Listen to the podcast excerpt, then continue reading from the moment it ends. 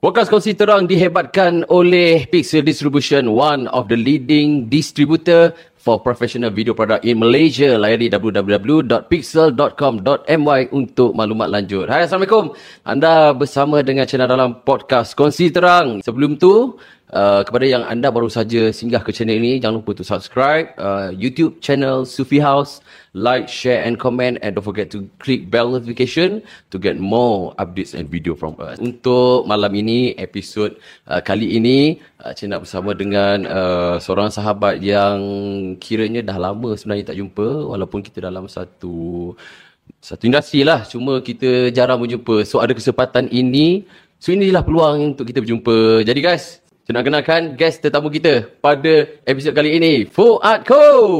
Diri tanpa kekasih Puisi tanpa kata Kalimah tanpa jeda Patah ranting jiwa Diri tanpa kekasih Lagu tanpa nada Syair tak berirama Sumbang nyanyi sukma Yo, itu dia. Ko. Apa khabar nak? Dia kalau tanya kan mesti kan kau tanya kau aku dulu.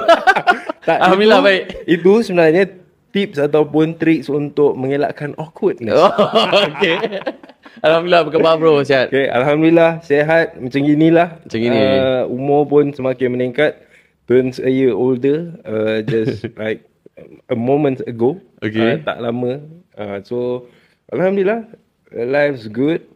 Uh, despite of segala benda yang berlaku especially kita ada benda yang sangat besar uh, back in a few years so alhamdulillah everything's good Alright guys, so kepada para penonton dan juga para pendengar, ini dia Fuad Ko, seorang penyanyi, seorang musician, seorang komposer, seorang dan pelbagai lah semua dia. Uh, kalau dalam niche uh, music, sound, itu dia. Uh, semua dia tapau, dia boleh. And for your information sebenarnya, uh, this guy, he is my uh, sahabat lama lah sebenarnya. Uh, dia, Betul. this guy adalah orang, ni saya jujur lah Fuad, aku beritahu eh. Ini adalah orang yang bawa Cik Nap ke dalam industri. Memperkenalkan Cik Nap dalam industri, this guy. Since daripada kita college. betul Ingat tak momen tu bro? uh, I'm not saying betul tu oh, memperkenalkan whatsoever. Uh, I don't think that way. Tapi dia lebih kepada yelah. Maksudnya masa kita kenal zaman college masa tu me myself dah Ha. dah dah separuh kaki masuk Kan? industri and then uh, slowly kita sharing what we are doing Kan? in industry uh, Kita masa to, tu- to friends kan. Uh, so mungkin lah daripada situ rasa macam "Ui, macam best lah. Sebab that time dia dah kenal ramai artis masa tu. Uh, artis nasyid, artis, segala artis lah. So at that time kita pinjam motor member. Betul. Nak pergi, kita nak pergi rumah, Studio. kita pergi rumah. Betul. Api Amidun. Ah, betul. So masa tu lah, uh, saya nak berjumpa dengan Api. Uish, oh macam ni recording, oh macam ni, ui. Hmm. So kenal masa tu lah kita didedahkan So this guy lah yang tarik Kalau pergi show pun dia bawa apa semua So Alhamdulillah thank you so much bro kan? Kalau Most tak, kita welcome. tak kita tak berada kat sini Kita tak tahulah benda-benda macam tu kan. Alhamdulillah pretty much that's it. Uh, thank you for those watching now. Uh, okay, ada apa-apa kata akhir? Terus kita, kita plan sejam eh, 10 minit Okay uh, Fuad uh, Mungkin kepada yang di luar sana tadi Intro tadi Fuad ada nyanyi uh, lagu Hmm. That one is your single Betul, original tune single yang dihasilkan uh, sewaktu pandemik 2020. Yes. Uh, uh, penghasilannya sebenarnya late 2019 tapi kita plan nak release 2020 awal tahun tapi tak jadi. Mm-hmm. So and then kita drag lagi. Rupanya tak tahu bala nak datang. jadi ter, ter, terhentilah seketika kita punya production tu tapi bersambung balik sebaik saja PKP di diangkat lah. Maksudnya kita boleh pergi bekerja balik kan tapi masih dengan syarat lah. Hmm. Uh, so uh, and alhamdulillah tahun 2020 bulan 10 release that particular single uh, berjudul Tanpa Kekasih.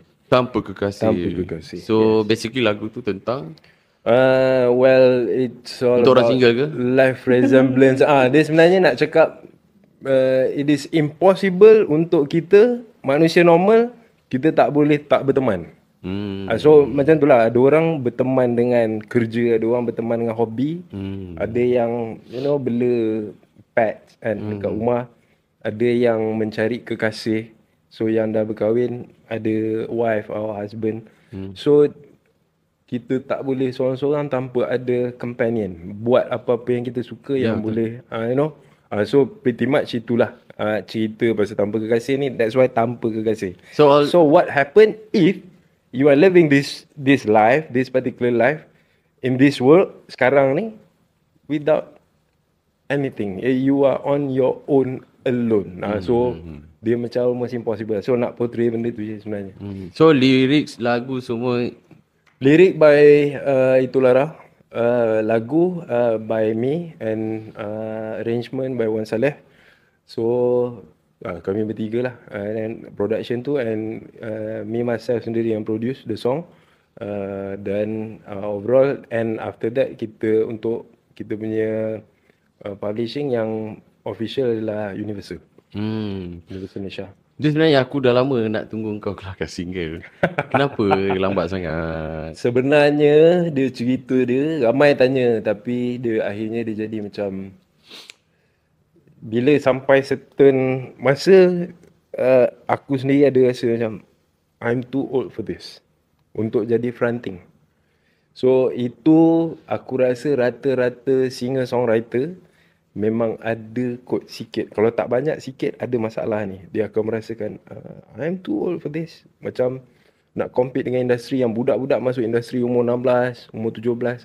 Engkau nak keluar kan, anak dah berduyun dekat belakang. Tak muka tak tua apa yang tu? Alhamdulillah. Nanti bagi kau number, okay?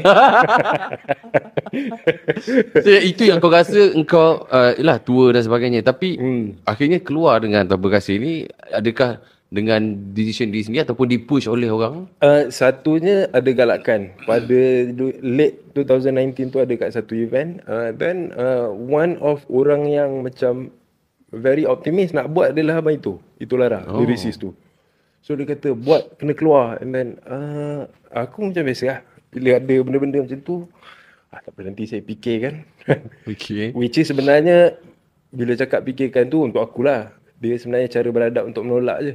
Hmm. Kalau akulah biasanya kalau okay, ingat eh untuk semua yang berjumpa saya selepas ini kalau bagi satu proposal dan saya cakap nanti saya fikirkan maksudnya saya tak nak eh. tapi tapi uh, tapi dalam tu ada rasa macam okey juga kalau keluar. Uh, bagi aku dia satu bentuk achievement lah. Hmm. Ada ada kita kata new phase lah, ada achievement unlock yang baru. Hmm. Sebab memang aku tak ada single yang solo, single sendiri keluar dah menyanyi merata-rata satu dunia dah pergi berjalan uh, sebabkan uh, sebab muzik lah. Hmm. Uh, and then produce untuk orang, backup orang sana sini. Hmm, betul. Tapi bila orang tanya, "Eh, uh, give me your ni lah, uh, references lah, video semua show cover." Hmm. So macam ha kadang-kadang ada orang yang macam, "Eh, yang uh, original punya lagu tak ada." Macam. Hmm. So disebabkan itu akhirnya aku decide untuk Okay kot tua pun tua lah Lantak lah Keluar je Lepas tu pula memang cantik lah. Tengah PKP Ramai orang macam Revamp Rebrand. Uh, Bukan kata rebrand produk Maksudnya live tu. Mm-hmm. Macam Terus berfikir Outside of the box Ataupun 360 bertukar mm. Cara berfikir kan. So aku pun ambil uh, uh, Moment tu untuk macam Maybe this is the time. Hmm. So nyak lah. So nyak. Uh, So Dan akhirnya keluarlah Tanpa kekasih tapi again, bila keluar tanpa kekasih, pada pandemic punya time, uh, we're not expecting a very good feedback lah, mm-hmm. of course. So, lagu tu keluar tapi tidaklah dikatakan secara menyeluruhnya orang kat Malaysia ni tahu. Mm-hmm. Uh, tapi Alhamdulillah, play di radio, di beberapa uh, radio station. Thank you very much to those uh, radio station yang sudi play lagu mm-hmm. saya. So, uh, Alhamdulillah, tapi tak tahu lah sekarang ni pula macam maybe the second one coming. Ooh. Ah, uh, so I don't know. Tengah kumpul material, tengah fikir apa konsep nak keluar. Tengah tengah planning kan ni? Ah, tengah planning. Tengah planning. Okay, uh, so, so guys, actually uh, our topic for this episode untuk Fuad adalah cabaran uh, cabaran pemuzik tanpa formal education. So sebelum tu aku nak tanya kau. Hmm. Kau lebih suka di highlight as a singer or musician? Uh, best eh. Soalan tu best. Tajuk best. Dua-dua soalan pun best juga. So, tapi tajuk tu first kita nak kena breakdown dulu. Maksud uh, phrase formal education adakah formal music education ataupun formal education in Formal in general? music education. Formal music education. Okay. Uh, so kita will get to the soalan later. Hmm. Tapi ada tajuk tu. Tapi kalau kata nak putri aku dalam industri, aku mungkin yang dekat dengan yang senang, yang mudah orang nak faham mungkin penyanyi kot. Penyanyi. Penyanyi kot. Tapi sekarang ni sebenarnya truthfully yang tengah shock duk buat adalah producing. Produce. Ah wow. jadi producer, music producer lah. So itu yang tengah dan tengah busy hands on. Sekarang ni banyak di kerja-kerja studio lah, belakang tabir lah. Mm-hmm. Kan. Penyanyi ni dia jadi fronting kan. Ah tapi kalau untuk mudah public nak kenal, ah penyanyi lah. Ah, senang macam tu lah. Penyanyi. Penyanyi. So apa yang buatkan uh, diri kau untuk meyakinkan buat dia dalam kerja sekarang ni? Sebenarnya taklah juga yakin. 12 tahun tak yakin apa. Sebab it's tough, okay. This is a little advice untuk those youngsters lah, especially yang yang yang nak masuk industri Yeah, ni. yeah. It's not easy, babe. Hmm. Uh, dia tak senang, Mat. Ha, masuk dalam ni, uh, dia bukan senang bukan orang cakap nampak yang gula-gula indah-indah je. Hmm. Tak. Tapi uh, kenapa terus berada dalam ni? Satu, mungkin sebab uh, minat lah, of course. Yeah. Minat daripada dulu.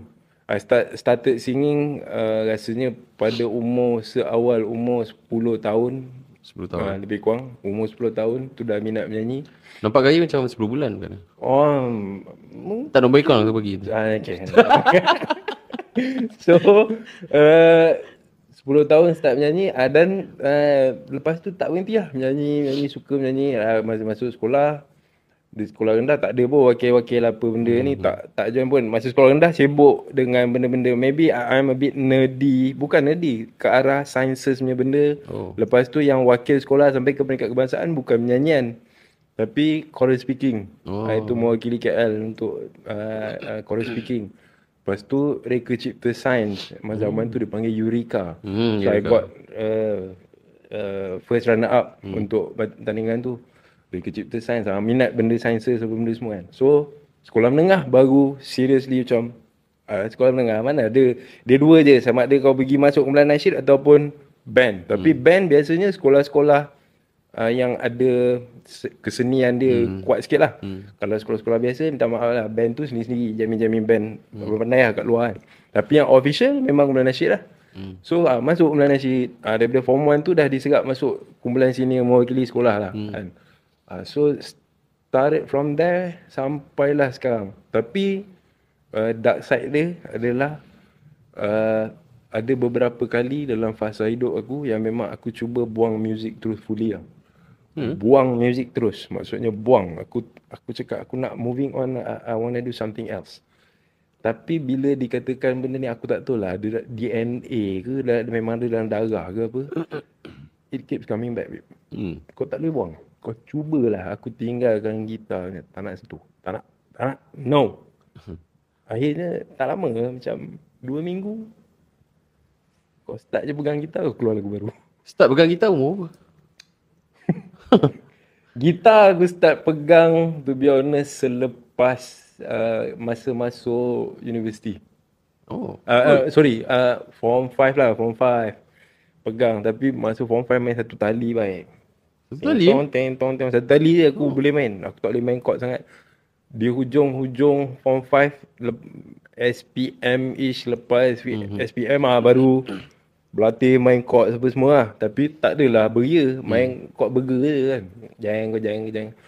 So masuk universiti macam Dulu aku pernah pegang gitar Macam nak try lah pegang gitar ah, Pegang lah ah, Mana member ada gitar Eh minyak kan Main main main ah, Sampai lama-lama rasa macam Eh okey lah Dan dia benda tu terjadi sebab Aku mula fikir Apa benda yang boleh membantu aku Develop aku punya singing Hmm. Membantu hmm. untuk develop Untuk aku faham lebih lagi pasal singing Apa benda semua uh, Then aku tanya-tanya orang, dia orang cakap, oh, main keyboard lah, boleh bantu. Ataupun kalau tak nak keyboard, gitar ke, benda yang ada chords, ada notes kan.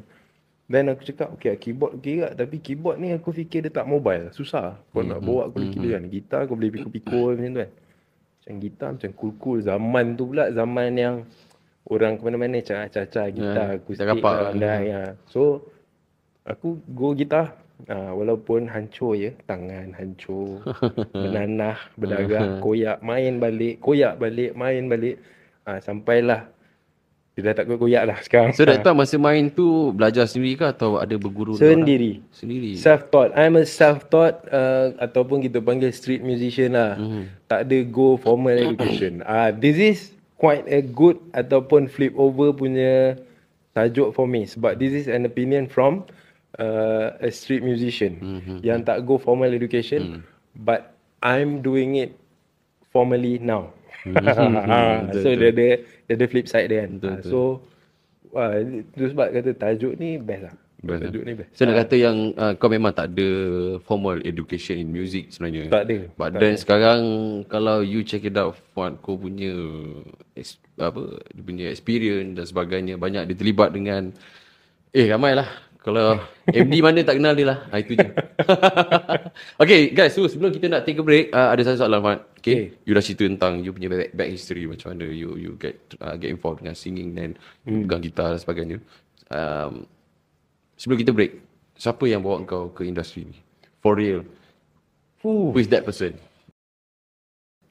I can say uh, one of kita punya uh, brother yang yang telah pun uh, meninggal dunia. Oh. Allahumma gfir lahu warhamhu wa'afi wa'fu anhu. So aku boleh cakap dia adalah orang yang menarik aku ke dalam industri uh, dan juga memperkenalkan dengan orang-orang yang bergiat secara serius dalam industri. And we are, we are not talking about uh, yang orang yang bergiat dalam industri yang biasa-biasa. Hmm.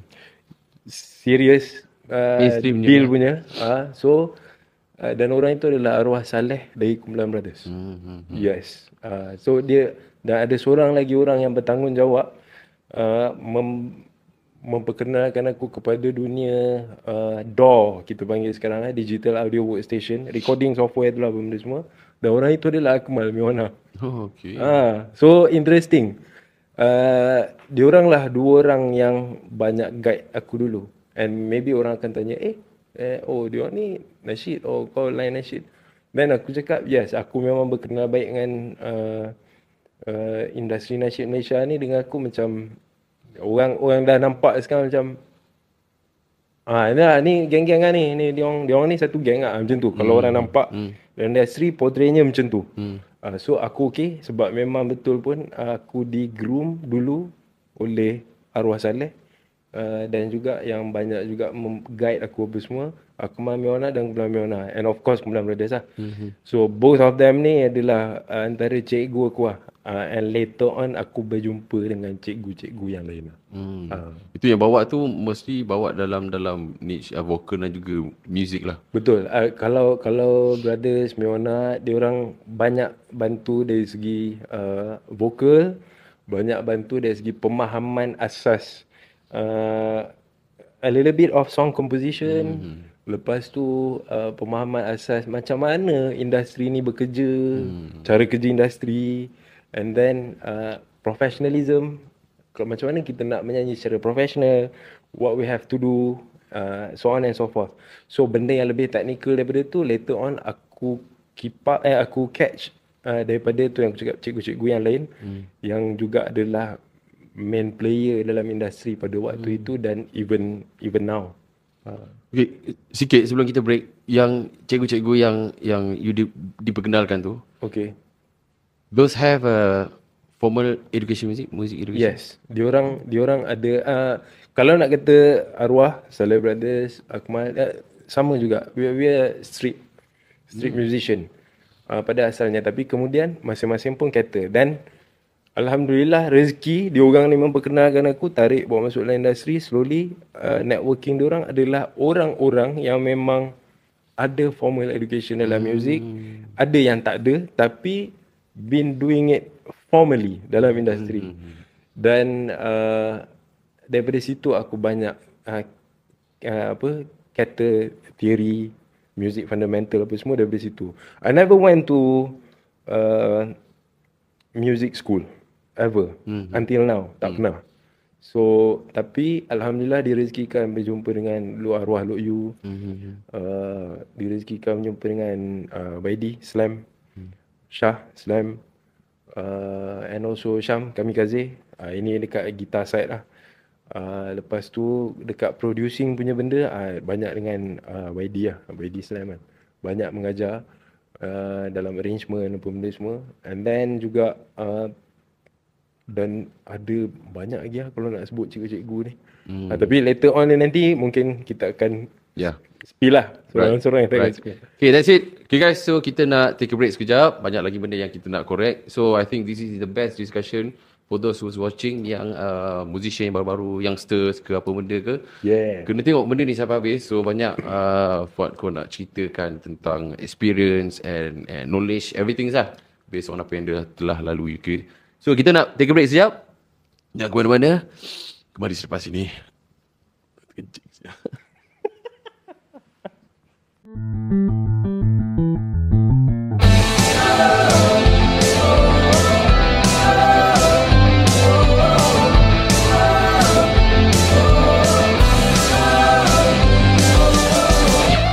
Okay guys, we are back to podcast Kongsi Terang bersama dengan Cik Nap dan masih lagi kita bersama dengan Fuad Ko in the couch. In the couch, on the couch, sorry.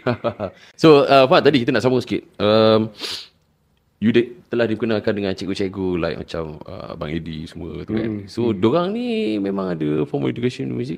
Okay, ada some of them uh, ada formal education, some of them juga tak ada formal education uh, the first place. Kemudian dia orang uh, catching up Uh, lepas tu uh, bila dah ada communication tu cara bekerja tu semua total different lah kan. Jadi bila bekerja menggunakan standard ataupun SOP yang sama semua orang bila ada SOP kerja jadi kat situ uh, aku sendiri bila bila bekerja dengan dia orang tu ataupun tengok dia orang bekerja bahasa apa kau sembang ni macam uh-huh. kan pelik-pelik kan macam kita buat muzik guna telinga aja, guna rasa-rasa je kan.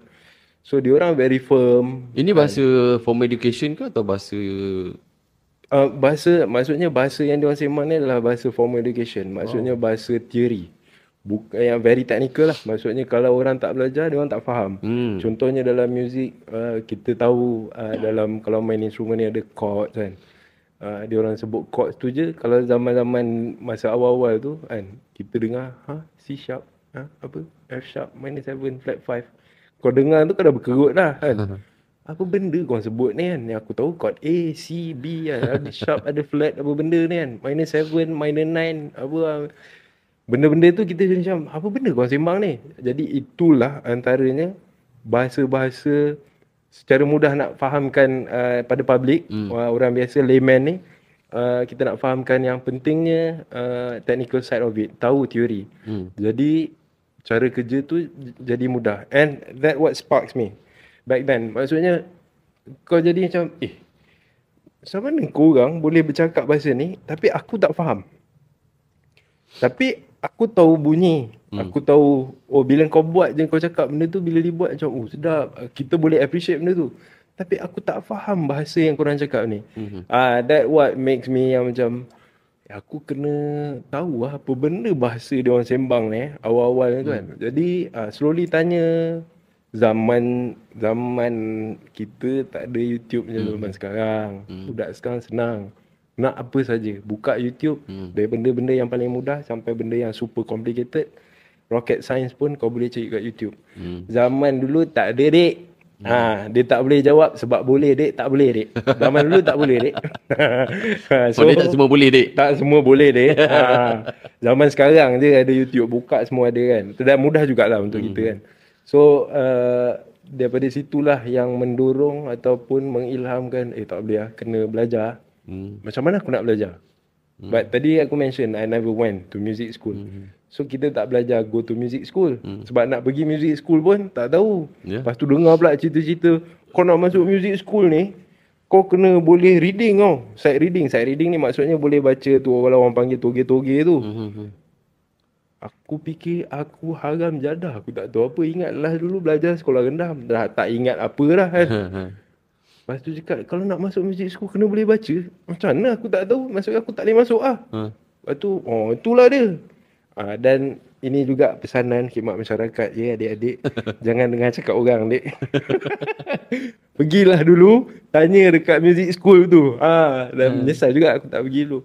So sebenarnya tak adalah. Sebenarnya kalau ada tu better membantu. Kalau tak ada then kat situlah tempat nak belajar.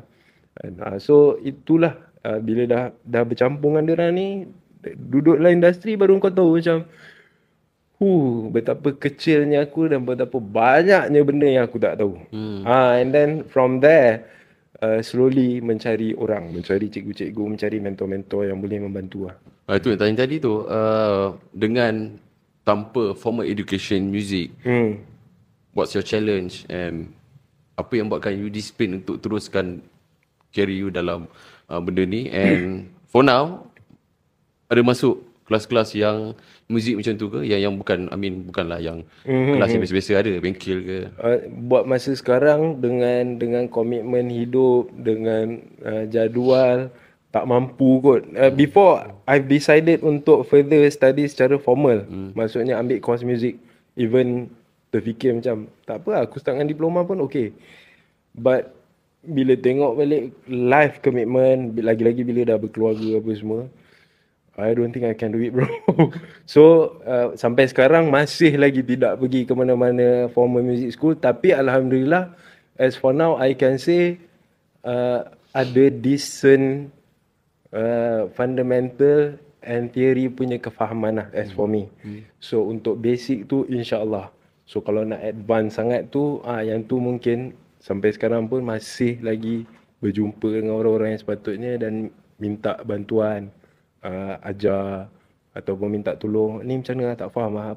kalau nak buat macam ni macam mana lah. Masih lagi refer tapi uh, as for the basic insyaallah maksudnya setakat nak cerita pasal chord setakat nak nak ada basic macam mana nak buat lagu ke apa semua apa-apa saja yang related secara basicnya tu surface-nya insyaAllah kefahaman tentang uh, teori muzik fundamentalnya tu insyaAllah okay hmm. uh, for now.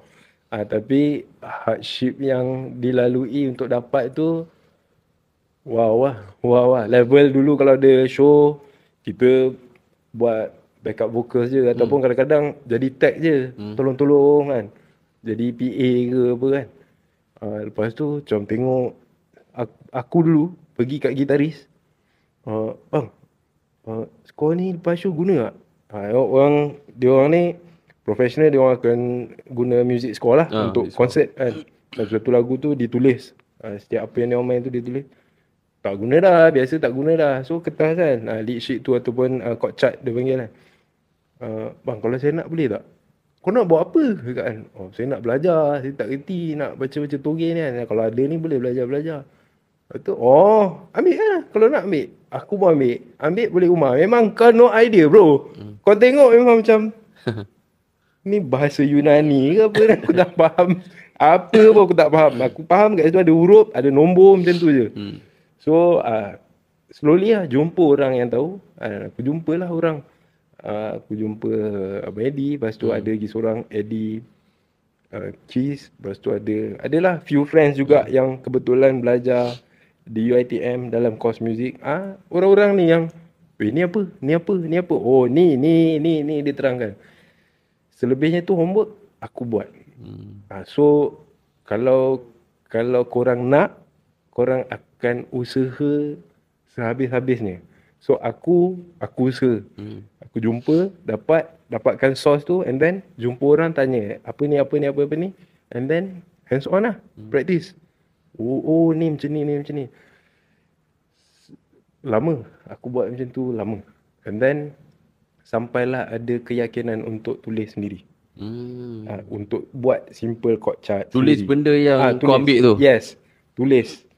Maksudnya ada lagu kita panggil transcribe. Bila kita dengar lagu and then kita nak jadikan dia dalam bentuk tulisan macam tu, nak buat uh, as simple as chord chart. Hmm. So kita kena tulis lah. Itu dipanggil transcribe. Hmm. Daripada lagu nak situ kita transcribe. Kita macam terjemah lah macam tu lah. Hmm. So transcribe. So aku cuba sendiri. Banyak lah kesalahan-kesalahan kan. Tapi kalau kau tak practice, that's why lah. Memang betul lah kau tak boleh deny. Practice makes perfect. That's it. So memang kena practice lah. Uh, so Alhamdulillah sekarang boleh lah menulis sendiri. Lah, ada moment sebenarnya uh, at that time masa aku cakap uh, nak kena masuk music school. Bagi aku tak tak perlu kan. Is it necessary? Uh, kalau Yang, yang nak, kau buat, buat decision yang aku nak masuk music school ni kot. Okay dia macam ni. Kalau untuk aku sekarang Aku akan cakap to those youngsters Yang masih baru uh, There's no harm. Go. Kalau kalau kalau ada peluang Pergi. Aku dulu sebab Satu mungkin tak ada peluang. And then aku ni orang yang adventurous. Aku suka buat macam-macam. Hmm. Suka try tu Suka try ni. So uh, Agak Aku terasa kalau aku Pergi commit macam tu Masa muda dulu lah kan Aku takut aku cakap ah, nanti kan benda ni tak boleh buat. Benda ni aku nak buat lah benda ni pun best. Benda ni ah, macam tu kan. Jadi aku macam tak apa lah nanti aku cek-cek lah cikgu. Tapi it's hard way lah. Kalau kau pergi belajar secara formal, benda tu kau completed dalam about 3 years je. Hmm. Ah, diploma, standard lah kan. Hmm. Ah, so fundamental tu selesai dalam masa 3 tahun. Kalau tidak macam aku lah nak, nak lalu jalan yang aku lalu ni jalan susah lah. Hmm. Kan? Ah, so tapi uh, cabaran kalau berbalik pada tajuk besar tu cabaran pemuzik yang tak ada formal educate formal music education ni adalah yang paling besar adalah bagi aku lah experience aku adalah nanti apabila kita nak bekerja dengan orang yang ada formal music education. We are talking and we we are having a conversation a total different. Maksudnya it, uh, at some point Kadang-kadang kita tak memahami satu sama lain. Bahasa dia terus lain. Dan dia misleading lah. Kita faham macam ni. Orang yang ada formal music education faham macam ni. So, seorang pergi north, seorang pergi south, babe. Hmm. Ah, dia dalam playing pun berbelang-belang. Kau tak faham direction lagu tu macam mana. Ah, dia is so much more than just very basic fundamental theory. Dia ada benda yang lebih lagi daripada tu. Direction overall overview lagu. Kena faham. Arrangement tu kenapa dibuat macam tu? So banyak lagi benda sebenarnya. So kalau tak ada formal music education yes memang ada masalah. Tapi bukanlah menjadi kesalahan. Hmm. ha, dia tak fatal. Tapi dia akan jadi masalah. Aku yang paling aku terasa bila orang tahu aku boleh main gitar orang nak panggil konsert. Ha, ini memang direct ah. Pak, straight to the face. Hmm. nak panggil main gitar Weh aku ada konsert ni ah, Kau boleh lah jadi second guitar aku kan? Cover acoustic ke Cover electric kan? Ah, Rhythm lah apa semua kan? Tak apa solo-solo lain semua kau ambil. Okay okay okay Tapi kita uh, Kita rehearse dua, dua kali kau eh, Biar betul kau ni aku cakap kan? Apa dua kali? Uh, Practice dua kali. Apa itu dua kali? Dua kali aku cakap Aku nak practice dua lagu pun kadang-kadang Sampai seminggu. Dua lagu je Seminggu duduk kan? Sebab apa? Sebab kau tak ada formal music education. Hmm. So cara kau approach Practice kau Cara kau approach Nak memahami lagu Kau ambil masa yang sangat lama Hmm. Tapi Kalau orang yang ada formal music education Satu lagu dia dengar 15 minutes Dia dah boleh main Secara surface ni lagu tu Member yang ajak tu dia ada formal music. Ah, ya, ada formal music education. Dan dia ingat aku boleh membaca. Ah, ni membaca music eh, membaca score.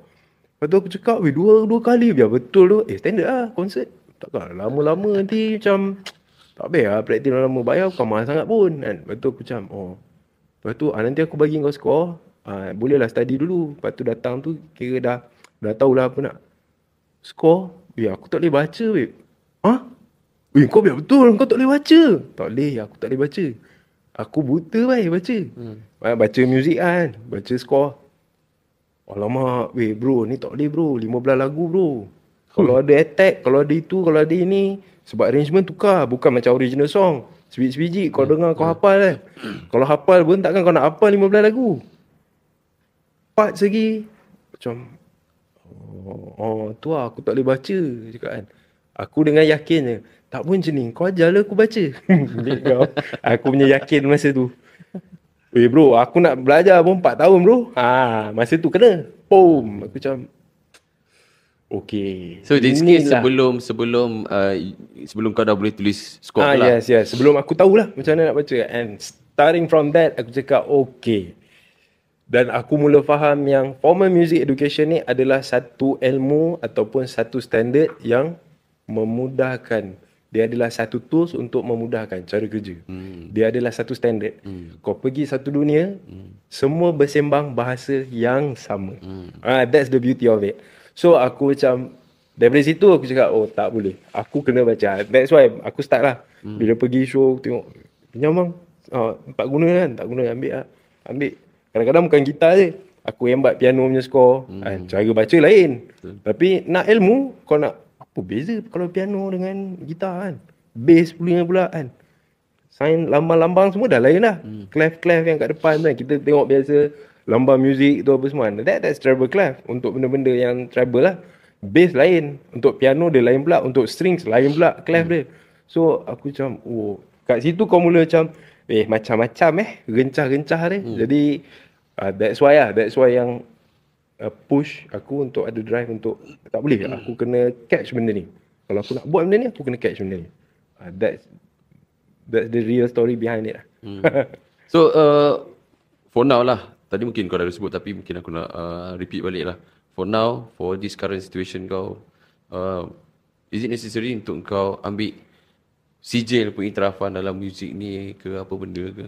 Uh, to be honest, untuk aku sekarang, aku tak rasa aku memerlukan tu. Unless, if I'm planning on uh, nak masuk dalam education side lah. Hmm. Maksudnya kalau aku nak jadi tenaga pengajar, hmm. kalau aku nak uh, ada certificate untuk aku tembus satu-satu institusi, especially government. Uh, tapi aku nampak sekarang ni, diorang lebih lenient. Untuk benda-benda yang berbentuk kesenian ataupun art ataupun kebudayaan, kadang-kadang Diorang tak kisah pun. Maksudnya as long as you ada CV yang bagus, CV maksudnya bukan dari segi kelayakan saja, tapi juga dari segi uh, what have you done with with your so called career ni? Hmm. Apa achievement yang kau dah capai?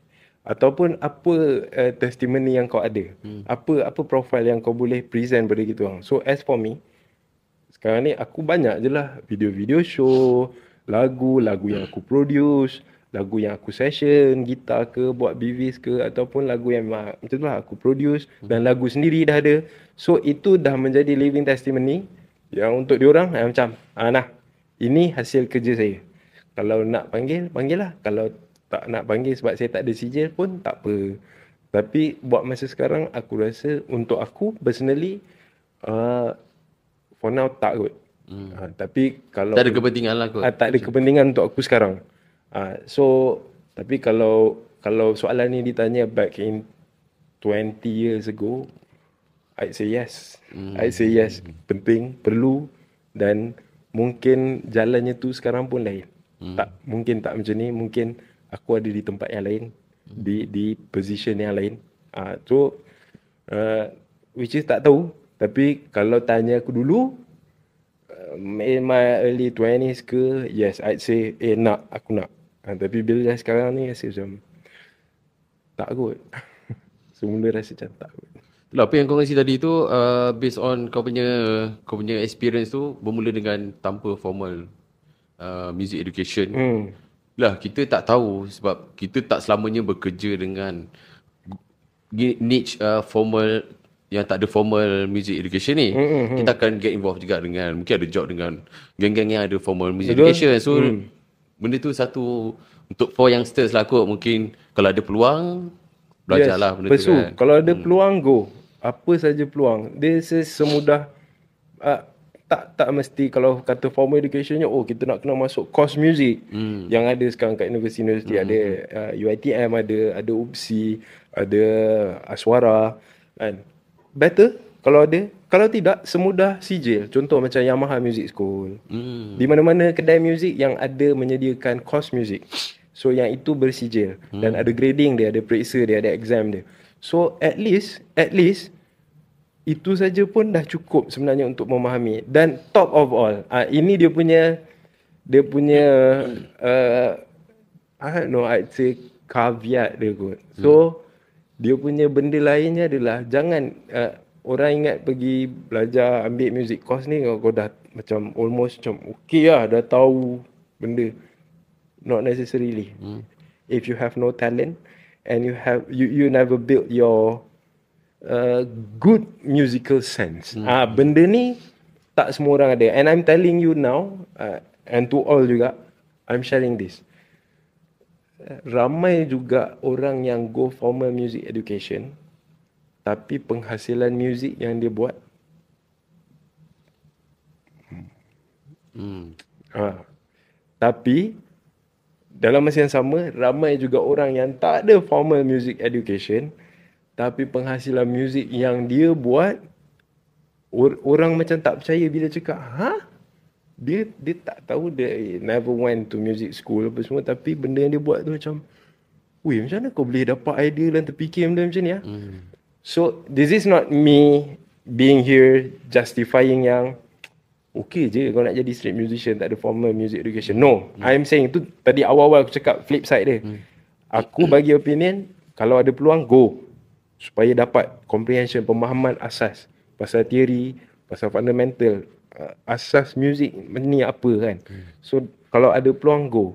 Tapi itu bukanlah uh, janji ataupun itu bukanlah kemestian.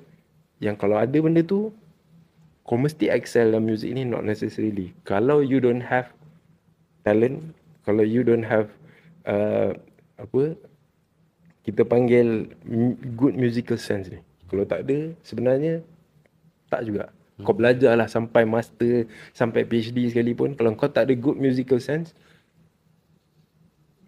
sebenarnya kau sama je macam kau tak belajar apa-apa. Hmm. Ah, to the extent. Sebab aku practitioner, kita, kita cakap practitioner lah. Aku player. Aku ada lah industri. Aku duk buat benda ni. So, kita lalu macam-macam. So, aku bukanlah orang yang hebat dalam bidang ni. Ramai lagi yang hebat-hebat. Tapi aku banyak berjumpa situasi-situasi yang macam tu lah. Itu kat level aku yang tak terror. Hmm. Kat yang terror-terror tu, apa yang dia jumpa? hmm. so, dia dia both side ada pro and cons. And aku ada juga masa-masa waktu-waktu yang dilekeh-lekehkan oleh orang-orang yang ada formal music education. Hmm. Aku pernah dilekeh-lekehkan. Hmm. Kan? So, macam, eh, uh, kau buat apa ni? Apa kau main? Faham tak? Hmm. Bila dia tahu kau tak ada formal music education. Kau main apa ni? Eh, kau kena ni ah, kita main kat sini sekarang ni. Kau kau buat apa ni? So, bila kena momen macam tu kau jam tau. Hmm. Kau down tau. Di hadapan semua orang hmm. yang ada formal music education. Aku ada kawan yang main dekat MPO, Malaysian Philharmonic Orchestra, dijemput eh. Dia bukanlah bekerja kat sana tapi dijemput untuk film scoring satu film scoring ni uh, dan dia main satu instrumen ni as a soloist lah. Uh, aku tak nak mention sebab kalau aku mention semua orang tahu. Mm-hmm. So kisah dia best lah. Dia tak boleh baca. Kau main dekat Malaysian Philharmonic Orchestra, kau kena tahu syarat dia, asas dia adalah first kali kau kena boleh membaca. Mm. Music. Tak boleh baca. Tiba-tiba part dia kena solo. Konduktor yang conduct masa tu uh, untuk film scoring tu dari UK. Konduktor macam mana solo part dia ni? Stop kan semua? Dengan string apa semua stop. Why don't you play your part?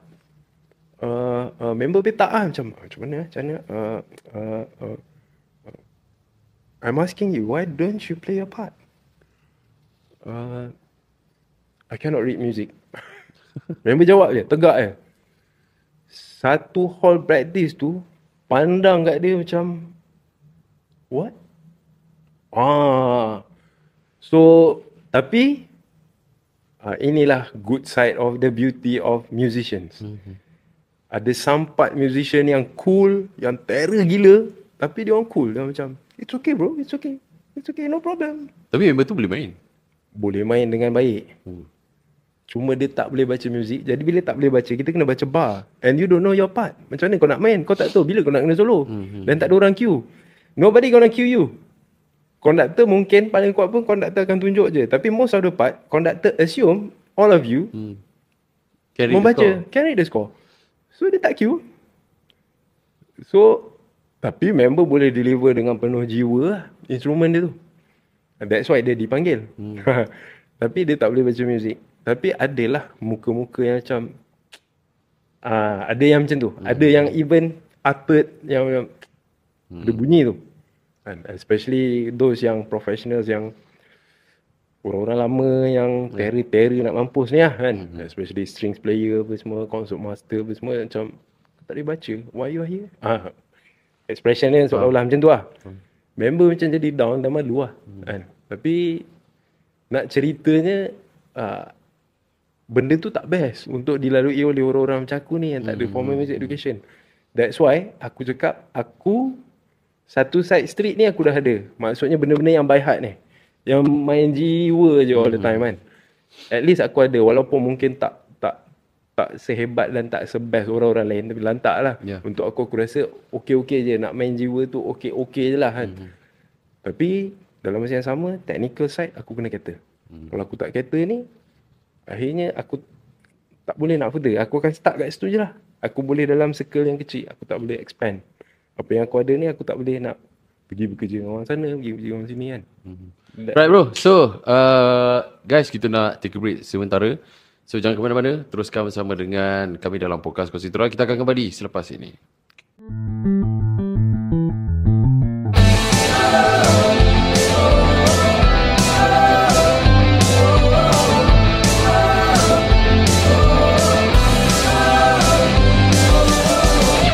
Okay guys, we are back to Podcast Kongsi Terang bersama dengan Up dan masih lagi tetamu kita Fuad Ko. Alright. So guys, tadi banyak yang telah Fuad Ko share kongsi kepada anda semua. Uh, actually kita dah berada di slot yang terakhir lah. So Okay. I have another more two question macam tu.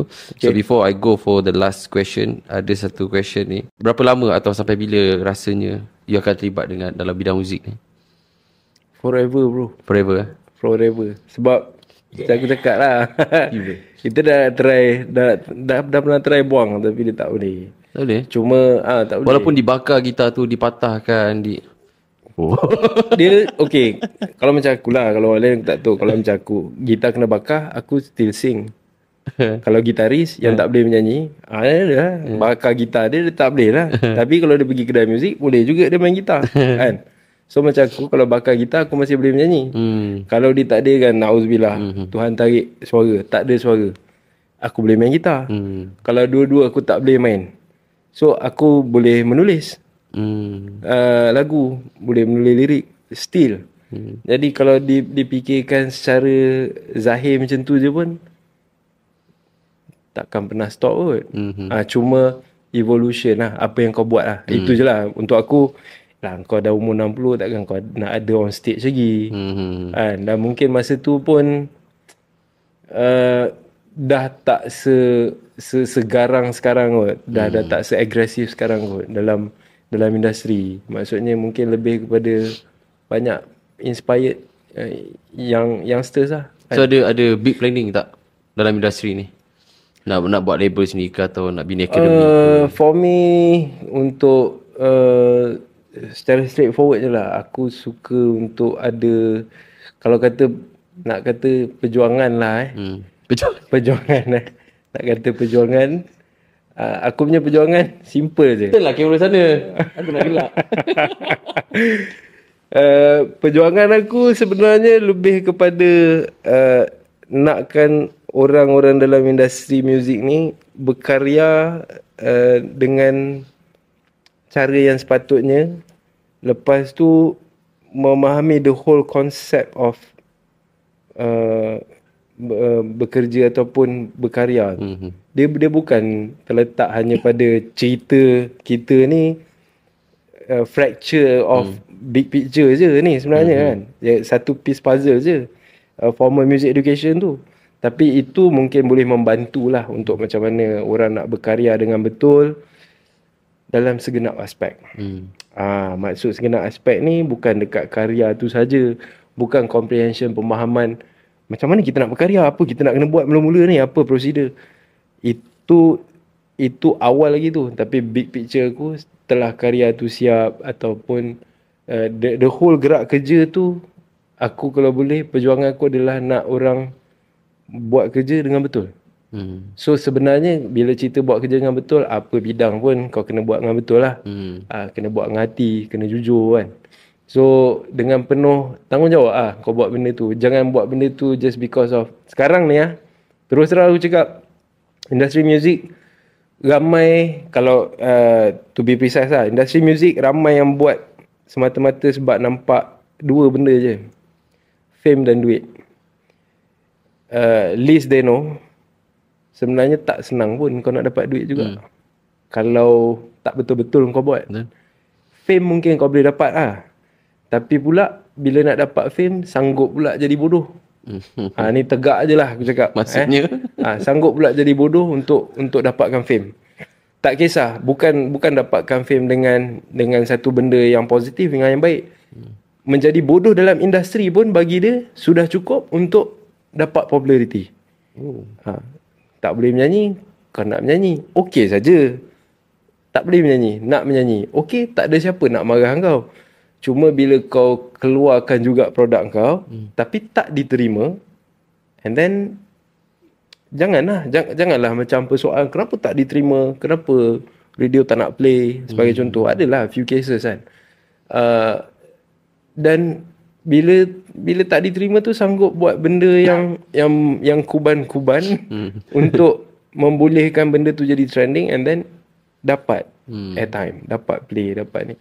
Dan secara tak langsung, secara bisnes, aku faham orang-orang macam ni akan cakap, siapa yang pandai strategi, dia lah yang menang. Hmm. Yes. Tapi, sedar atau tidak, benda yang kau buat, sebenarnya kau menutup banyak uh, jalan ataupun ruang untuk yang lebih yang lebih bagus. Adakah itu juga baik. merosakkan dan mencalakan industri muzik? Of course. Kebodohan takkan pernah boleh jadi contoh yang baik. Apa-apa pun. Ya. Kebodohan takkan pernah jadi contoh yang baik. Hmm.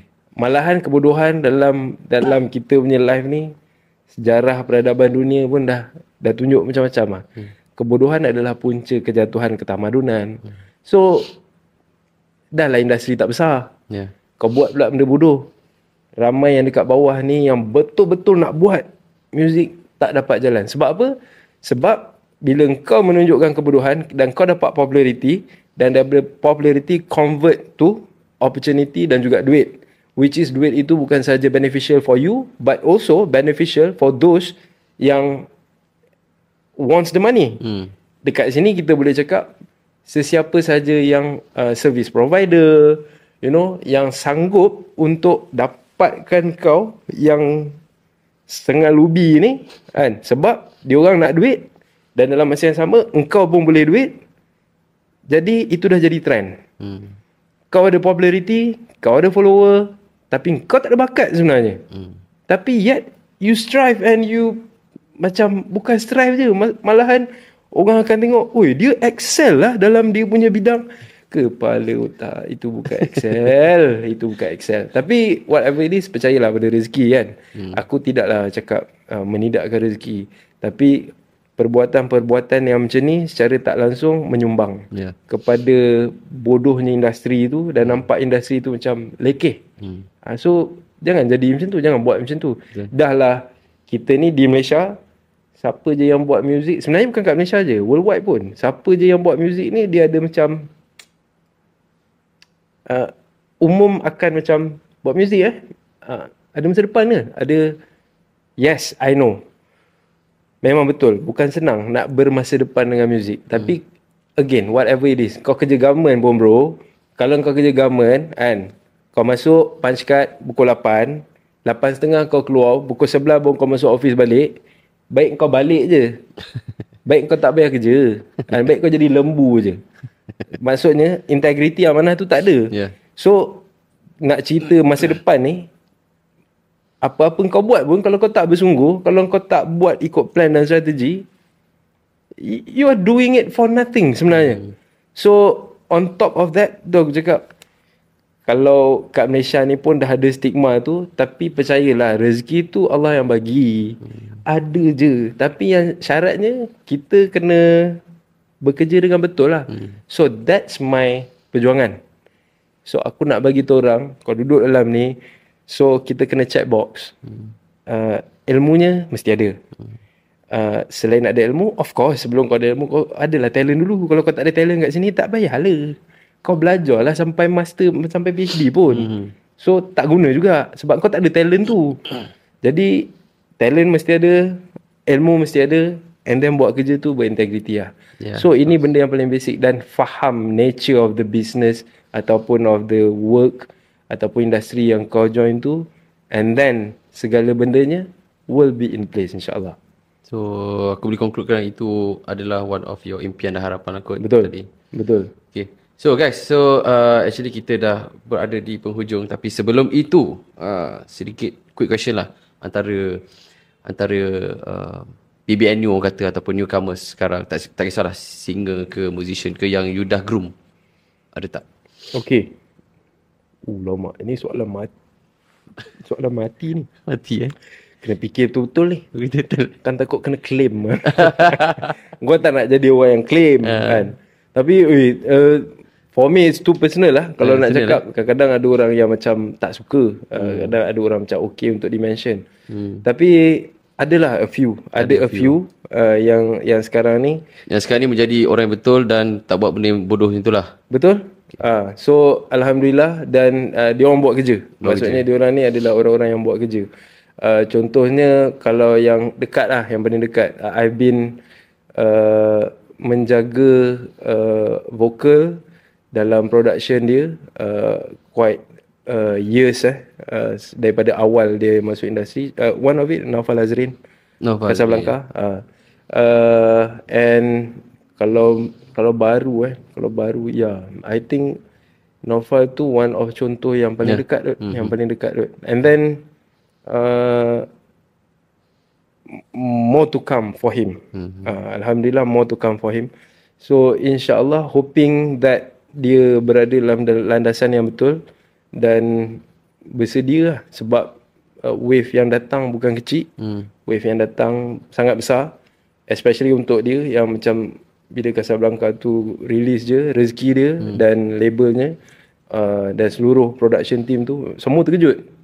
Ui, meletup lah lagu ni kan. Meletup worldwide babe, bukan kat Malaysia je. Hmm. So uh, dia sendiri pun uh, secara personalnya macam ish tak sangka, tak sangka cakap kan. So yes, uh, so harapnya dan uh, he's a very good uh, guy dan uh, humble dan sudi untuk menerima teguran dan banyak kalau ada apa-apa dia akan give a call bang saya ni ni ni saya nak buat macam ni. Okey tak? Kalau lagu ni kan kalau persembahan macam ni nak buat macam ni. Minta consultation kan. So in a way kita merasakan yang you, hmm. you gonna bloom someday So maksudnya dia, dia minta consultation bang kalau saya nak buka yang tu Okay, yang yang itu dia tak minta. yang tu bukan eh. Uh, disclaimer, yang tu saya tak cadangkan. Okey dah tahu dah orangnya. Eh, bukan, bukan, bukan, bukan. Tak, yang tu, yang tu sebenarnya is so much more than that. Yang itu adalah, I'm not saying it right, but uh, benda tu sebenarnya dibincangkan di di tahap uh, production dan team, Label. team, uh, team dan production dia yang membincangkan benda tu dan juga production program. Hmm. Jadi dia orang dah me- meneliti pelbagai aspek. So dan dia buat tu. I'm not saying it right. I'm not justifying yang uh, it- it's okay to do that. No. Uh, kalau you asking me, as for me, will I do that? No. I won't. Tapi uh, untuk dia dia buat uh, then yalah then aku cakap bro damage done and kau kena adapt lah hmm. kan tapi okay dia okay je. Maksudnya dia dah tahu consequences sensitivity lah. Bagi aku sensitivity. Kalau nak cerita pasal hukum tak salah pun. Ya, laki. Ah, laki. Cuma again dari segi uh, urufnya lah. Uh, dia khawarikul adah. Hmm. so well susah sikit nak cakap. Tapi as for me kalau kau tanya aku aku nak buat. Tak aku tak akan buat. Aku tak akan buat. Tapi kalau dia buat dia buat lah. Tapi kalau nak cerita pasal total hukum tak salah pun Tak salah pun. Ah, tapi dia buka tapi sensitivity lah orang Melayu kan. Ah, so macam apa ni buka-buka baju semua. Ah, tapi benda itu bukanlah benda yang tak macam dia buat impromptu tak. Benda tu dibincang uh, dengan tim dan dia orang dah set untuk untuk begitu dan ada justifikasi dia orang. Hmm. Uh, so benda tu dia tak consult lah. Sebab benda tu dia dengan production team dan dan dengan label lah kan. Okay bro, uh, this is my last question lah. You as a singer, musician, ada benda lain tak you nak buat? Benda lain maksudnya macam mana? Uh, tukang sapu ke eh bukan oh. okay go Yelah sapu kat rumah of course lah tak I mean uh, like ke host ke actors ke Oh. package ada bro tak Oh, pernah okay, dilamar ke secara jujur Betul lah kan. Aku suka sebenarnya. Hmm. Uh, hosting pun okey. Hmm. Uh, adalah dapat uh, offer hosting. Tapi uh, berita yang tak berapa nak bestnya proposal itu uh, on hold, belum lagi di, oh. diluluskan. pernah dilamar lah cerita dia ni dilamar dah. Uh, dan aku okey je dan aku suka je buat hosting kan. Sebab bagi aku macam hosting bukanlah macam susah sangat tapi uh, kau kena ada input yang baik lah. Hmm. Uh, which is aku kalau aku dah decide aku nak buat aku akan go for it lah. Hmm. Uh, for real punya. Hmm. Akan buat uh, research apa semua lah. Dia ready lah Ah, kena ready lah. And then uh, itulah aku berharap itu benda tu on tapi benda tu tak on pula sebab mungkin uh, dia bukan saja isu bajet lah. Aku rasa proposal yang masuk banyak. Jadi hmm. mungkin dia orang tengok oh yang ini lebih sesuai daripada yang ini. Hmm. Kalau tidak gua hosting 13 episod di Mesir bro. Fuh, Ha, ha, ha. So tu macam so called travel log ish hmm. punya benda lah. Ha. So cakap dah lah Tak. Yes, ya uh, yeah, betul. Kena cakap uh, campur lah. Maksudnya oh. program tu untuk Malaysia. Mm-hmm. Tapi untuk communicate dengan orang tempatan, yes, of course lah. Oh. Kena kena communicate dalam InsyaAllah dalam sorry. InsyaAllah, amin. And berlakon aku tak tahu lah. Aku sanggup ke nak berlakon. Sebab itulah aku ni tak pandai nak berlakon. Eish. Kejap lagi terkeluar benda yang jujur je.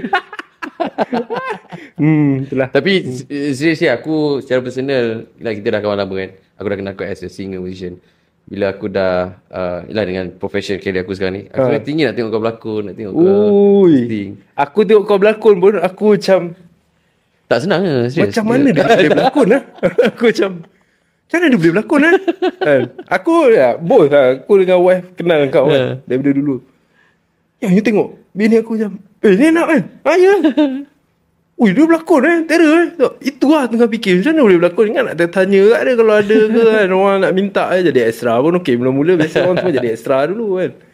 Itu gelak lah. Aku, Tapi uh, In a way Macam aku Aku happy sebab another diver, diversity of uh, dulu menyanyi apa semua kan. Kau minat dekat menyanyian juga side of menyanyian. And sudden baca berita and then uh, dalam masa yang sama berlakon. So aku macam weh dunia lain juga kau punya career expansion kau ni kan. Tapi aku happy lah. Uh, aku personally happy. Dan jauh di sudut hati tu ada tapi aku macam tak takut sikit nak berlakon ni.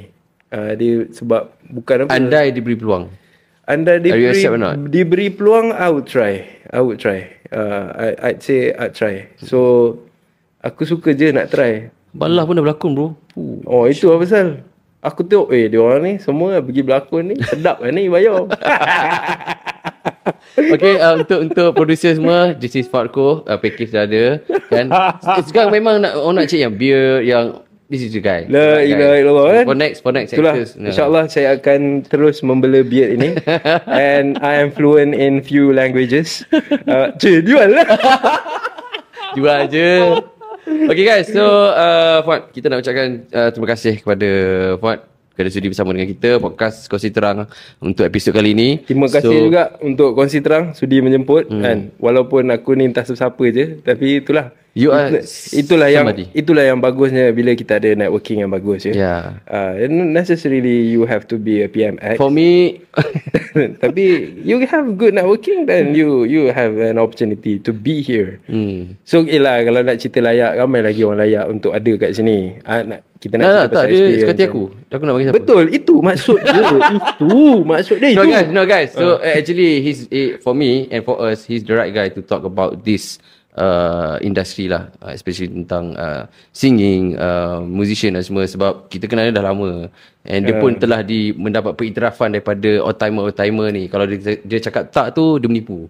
Sebab kita tahu. Uh, so bila old timer pun dah mengiktiraf dia, oh dia ni lain macam ni, another level ni. Uh, so dia boleh sharing lah untuk tengok ni. InsyaAllah, insyaAllah. Hmm. Kita share based on experience. Yeah. And uh, uh, I I don't do shit lah. Hmm. I, I I don't I don't talk bullshit. Kalau aku jenis aku, aku cakap tegak je. Hmm. Kalau aku rasa benda tu tak okey, aku cakap tak okey. Benda tu okey, aku akan sangat support. Weh, buat babe buat babe itu aku daripada dulu sampai sekarang so kadang-kadang ada orang yang offended tapi uh, I'm so sorry if you are offended sebab bagi aku aku cakap bukan aku untuk aku jatuhkan kau dan aku cakap dalam keadaan very personal bukan pada public so kalau tak boleh terima aku, pada aku okay tak apa uh, I'm sorry tapi I'm telling you this for the sake of you. Mm. For the sake of good friendship. You know, uh, kawan-kawan, kita nak membantu apa semua kan. So, aku sangat straightforward lah. So, aku harap sangat lah. Uh, one day kalau aku pun terbabas ke apa, ada orang yang sudi tegur. Mm. Kan, uh, bagi tahu kita. And then, acknowledgement hanya akan dapat, acknowledgement kita tak boleh minta orang bagi acknowledgement hanya akan dapat uh, secara genuinnya bila orang yang bagi acknowledgement tu pada kita. Yeah. Kita tak boleh paksa orang. Okay. And then acknowledgement ni apa yang membuatkan orang boleh bagi kita acknowledgement bila kita buat kerja dengan betul, bila kita beramanah dengan kerja kita, sekecil-kecil kerja pun kita deliver dengan sepenuh hati dan insya-Allah Allah yang akan bagi yeah. kat orang untuk eh kau acknowledge dia ni kan. So alhamdulillah I'm happy, I'm blessed uh, dikelilingi dengan orang-orang yang best. Sebab aku senang je orang yang tak best aku ditch je. Yeah, yeah. senang? Aku senang. Uh, easy life. So much more to enjoy than you rather than being like oh tak best lah. You know tak best is tak best.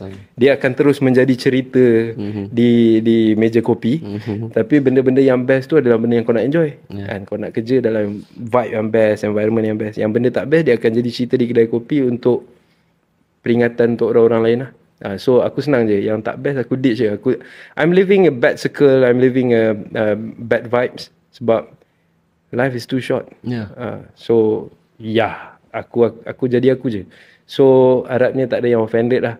And again thanks kongsi terang right. Thank you very much. Thank you so much once again to Fuadko for being here for our guest untuk episod kali ini. Dan kita doakan semoga uh, career Fuadko ini sentiasa Amin. berkembang Amin. dan cemerlang Amin. dan terus menyumbang kepada anak-anak didik, anak-anak didik pula orang-orang barulah kan uh, dan apa yang dikongsikan pada episod kali ini uh, mendapat manfaat kepada anda yang menonton dan juga yang mendengar. Insyaallah.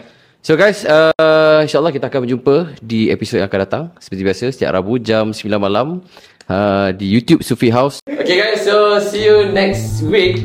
Assalamualaikum dan selamat malam.